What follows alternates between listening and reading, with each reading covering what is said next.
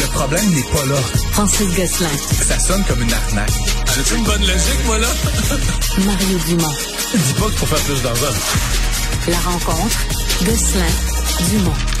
Bonjour Francis. Salut Mario. Alors c'était la dernière occasion, le dernier mercredi où la Banque du Canada se prononçait sur le taux directeur ce matin. Yes. Et euh, pas de surprise? Ben, je pense que je, je, vais un peu perdre des opportunités de passer à la télévision pour parler d'inflation ah à ouais? partir de maintenant. Il va pas se passer grand chose là à mon avis dans les dans les prochains mois. Fait que honnêtement c'est c'est une, une stabilité du taux comme comme c'était attendu par pratiquement tout le monde. Puis là, Euh, la, la, la question pour les gens qui nous écoutent, la question pour 2024, c'est là, ils ont l'air d'avoir fini de, mon- de monter. Exact. Quand est-ce qu'ils vont commencer à rebaisser, ne fût-ce qu'un petit quart de point pour nous encourager? hein. Est-ce qu'on va faire une revue de l'année comme on avait fait l'année dernière? On pourrait pas. prendre des paris avec Ah ouais. Isabelle Maréchal puis euh, je sais pas qui. Ah, moi, je dirais juin. Euh, ouais, moi je pense avant. Avant. Avant, parce que, ben évidemment, l'inflation a ralenti. Là, Je- on pourrait s'attendre à ce qu'elle remonte. hein. Tu sais que ça va être un peu un jeu de yo-yo. Ouais, là. Mais en a- l'économie est sérieusement l'économie va ralentie. pas bien. Ouais, c'est ça. Un peu comme des breaks qui collent, t'as l'impression que t'as l'impression que l'économie est Ben, freinée. c'est tout ça. Là. Fait que, à mon avis, ça, ça va, ça va s'accumuler. En fait, c'est mauvaise nouvelle. Tu sais, c'est pas euh, 1929 là, ni même euh, 2008 là, mais mais ça, les mauvaises nouvelles vont s'accumuler. L'inflation, euh, les emplois. Là, on voit que ça se stabilise, même qu'on détruit un petit peu des emplois à différents endroits au Canada.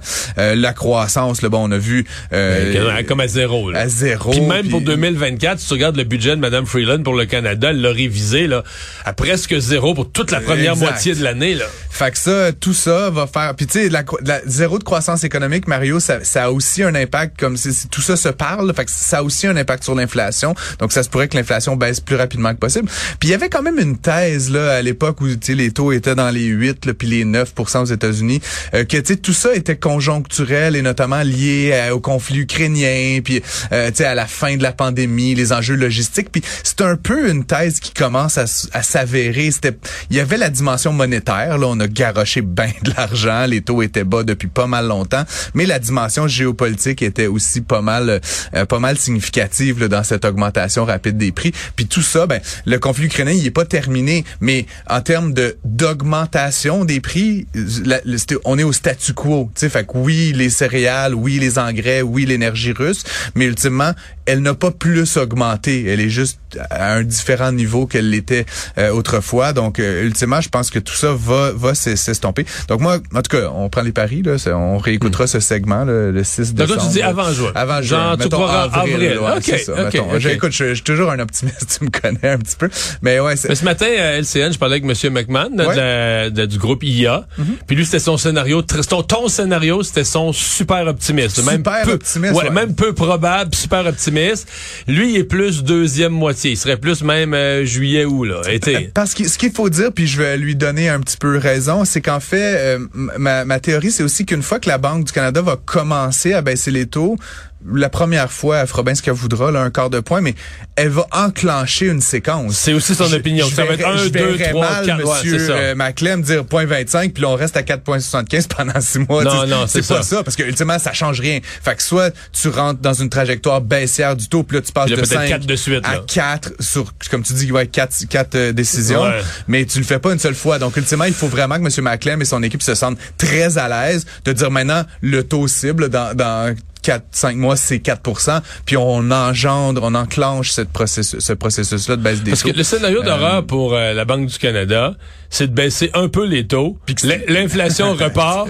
Puis là, faut que tu remontes. Ah, là, t'es comme là, tu te promènes avec il- un, il va, un nez rouge. Là. assassiner. Ouais, c'est ça. Non, mais tu sais, c'est comme ça, je blague, là, mais, mais c'est- ça serait terrible. Ouais. Puis, euh, même pour, pour- politiquement, là, je veux dire, tout, tout ça serait, serait très, très euh, sacralisant là, pour, pour tous les acteurs en présence. Donc, ultimement, non, c'est pas ce qu'on veut. Donc, ils vont, t'as raison, Mario, du, faire durer le supplice, pour le dire comme ça, un Ouais. peu plus longtemps que nécessaire. Mais à un moment donné, c'est toujours la game que jouent les banquiers centraux avec des données qui sont, comme tu sais, pour le PIB ou pour l'inflation, au mieux 4 à 5 semaines en retard. Dans le cas du PIB, c'est deux mois après les faits. Fait que tu sais, on navigue, euh, comme ça le disent les anglophones, en regardant dans le miroir vers l'arrière. Tu sais, fait que c'est difficile de prendre des décisions comme ça.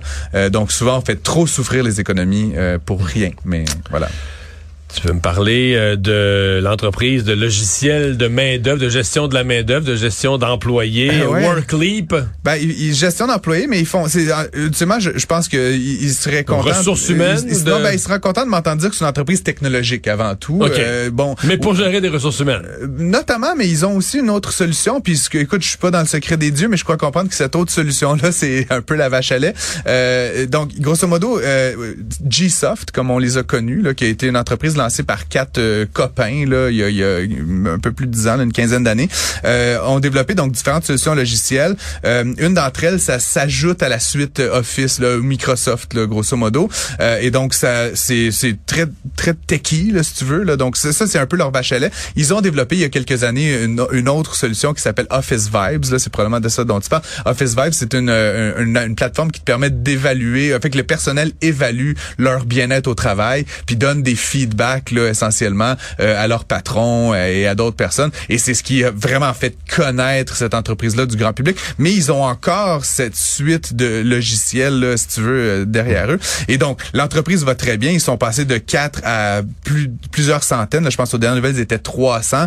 Euh, ils ont reçu... euh, Là, on en parle, c'est montréalais. c'est Montréalais, ils sont ici là au nord de Lec là euh, sur le bord du canal et donc là puis 300 puis je pense qu'ils s'en vont sur 400. Ils ont reçu récemment 125 millions de capital, puis c'est une entreprise hautement profitable. Fait que tu sais contrairement à beaucoup de startups là que on garoche de l'argent puis ils font juste euh, Le brûler. bouffer les pertes. Euh, Là, c'est une entreprise qui était très profitable et donc qui reçoivent ce 125 millions de dollars là.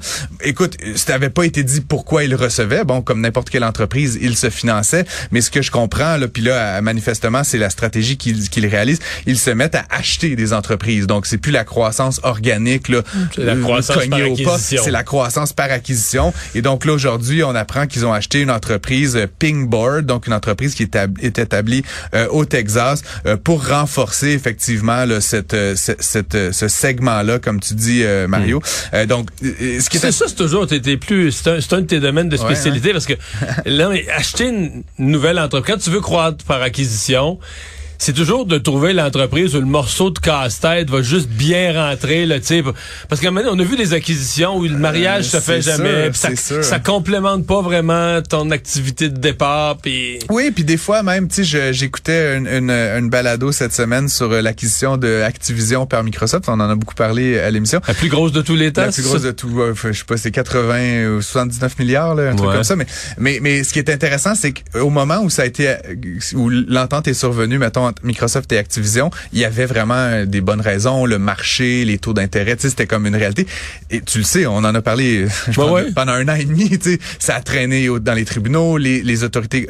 Et là, ultimement, ce que j'écoutais dans cette balado-là, c'est qu'il disait, finalement, Microsoft, là, honnêtement, ils ont plus vraiment envie d'acheter Activision. mais là, c'est comme, après tout ce temps, tu sais, consacré, tout cet argent dépensé en frais euh, D'avocats en Europe, ben là, puis partout. il, il faut le faire, là, tu comprends? Mais comme des, Mais des- si c'était à refaire à ce des prix-là... dizaines de de dollars plus tard. Puis là, le PDG donc d'Activision, qui est un personnage un peu contesté, quitte l'entreprise. Bref, tout ça pour dire, euh, que t'as raison, c'est compliqué de trouver le morceau de casquette qui fit entre guillemets. Mais en plus, entre le moment où tu te serres la main pour la première fois, puis le moment où tu écris le chèque pour clore la transaction, il peut se passer plein de choses. Je veux dire, dans ton entreprise, dans cette entreprise-là. Ensuite, une fois que l'acquisition est faite, est-ce que tu sais tu sais comment c'est là? Tu dates une fille là tu l'emmènes au restaurant tout est le fun puis là, soudainement Tu vis dans la même maison. Ouais, c'est tu plus la vis dans la même game, maison à tu des maudites Ben, habitudes. C'est ça, exactement. C'est qui qui fait la vaisselle, à quelle heure tu prends ta douche. là, tu sais, C'est ça dans l'entreprise également, tu sais, la, la réalité du quotidien. Puis des fois, ça va jusqu'à... euh, ils ont des plus belles chaises que nous. Euh, le VP, il gagne 10 000 piastres que mon VP. Puis tu sais, c'est- c'est- ça... Des ça- jalousies, des tu vois, frustrations. toutes sortes d'affaires. Puis là, bon, ce qui est particulier, évidemment, c'est que euh, Workleap, là, c'est le, nouvel nom de, de Gsoft, c'est une entreprise qui euh, a fait le passage pendant la pandémie au euh, full télétravail. Parle-moi l'anglicisme. Donc, ils ont plus aucune obligation de jamais venir au bureau. Et donc, c'est intéressant parce que là, ils achètent une entreprise au Texas qui est forcément très loin, là, mais en même temps, ils ont dans leur culture cette habitude de faire fonctionner une entreprise très profitable sans jamais se parler. Donc, ça va être ce défi-là additionnel de faire travailler une collaboration sans jamais se voir. là. Sur l'art des acquisitions, un Ouais. PDG euh, depuis longtemps retraité, les gars âgés maintenant, que dont je tairai le nom, m'avait confié un jour sa technique. Puis c'est quelqu'un qui a fait beaucoup d'acquisitions fort réussies. Je sens que ça va être un moment d'apprentissage. Pour vrai. Là, c'est très intéressant. Tu vas aimer ça. Il dit, quand, d'une nous autres, on faisait une évaluation de l'entreprise. On envoyait des gens, puis on faisait vraiment un audit. Tu bien géré? C'est une entreprise qui a des bonnes habitudes de travail? Il faisait un tour d'horizon. S'il arrivait à la conclusion que c'est vraiment une bonne business, on touchera pas grand-chose.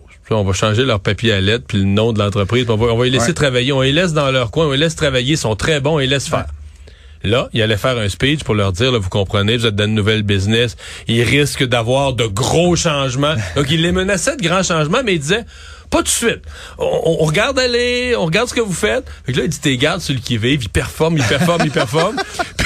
mais il dit à l'inverse, à l'inverse, si tu dis, hey, c'est tout croche, faut tout changer, faut changer la direction, faut changer méthode de travail, et là, tu vas aller voir, puis je tiens à vous rassurer, il y aura pas de gros changements, on respecte la façon, puis là, il dit, petit à petit, tu fais juste implanter, tu fais baisser, en disant ça, ils baissent leur garde. Effectivement. Ils se mettent pas, ils se mettent pas en mode défensif. Ils disent, ah, euh, un grand lecteur de Machiavel, ce, ce, patron Tu me diras son nom en, secret, Mario, je suis intrigué de c'est bon, hein? qui est question. bon, euh, des millions de plus pour l'entreprise d'aérospatiale North Star. Ben, l'idée est pas mauvaise. North Star, dans le fond, c'est pour le nom complet, North Star Ciel et Terre, parce que au Québec, oui. North Star Ciel et Terre Inc.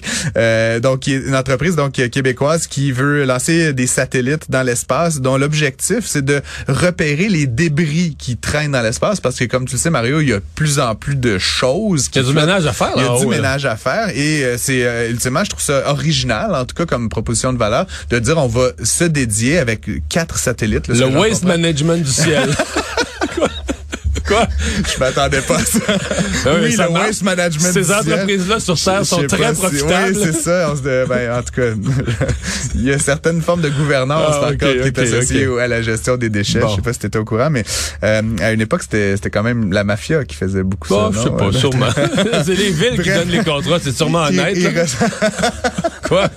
Ils reçoivent 6,6 millions de dollars euh, de, de Québec, mais en fait c'est un consortium d'investisseurs en fait qui rajoutent du financement.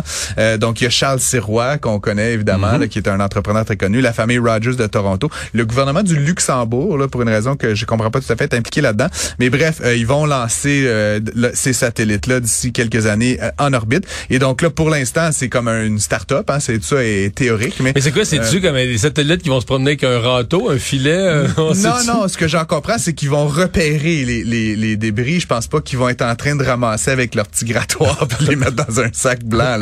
Euh, c'est de repérer pour au moins faire une cartographie plus exacte du ciel. Puis ensuite, j'imagine qu'il y aura des mesures qui pourront être prises, genre euh, Le râteau. le râteau. Ce sera peut-être la vague 2, le- le- la voiture balai là, de- du ciel. Mais euh, bref, c'est intéressant. Puis encore une fois, c'est une entreprise qui est ici. Ça renforce là, notre expertise euh, québécoise en aérospatial. Puis entre nous, bon, je sais que 6,6 millions pour Monsieur, Madame, tout le monde, c'est beaucoup d'argent, mais à l'échelle d'investissements euh, gouvernementaux, c'est quand même raisonnable, je pense, pour l'instant. Tu seras peut-être appelé éventuellement comme euh, stratège pour faire le start-up de Waste Management Sky. Écoute, j'attends leur appel. Waste, Ma- Waste Management aérospatial. Merci Francis. Salut. demain.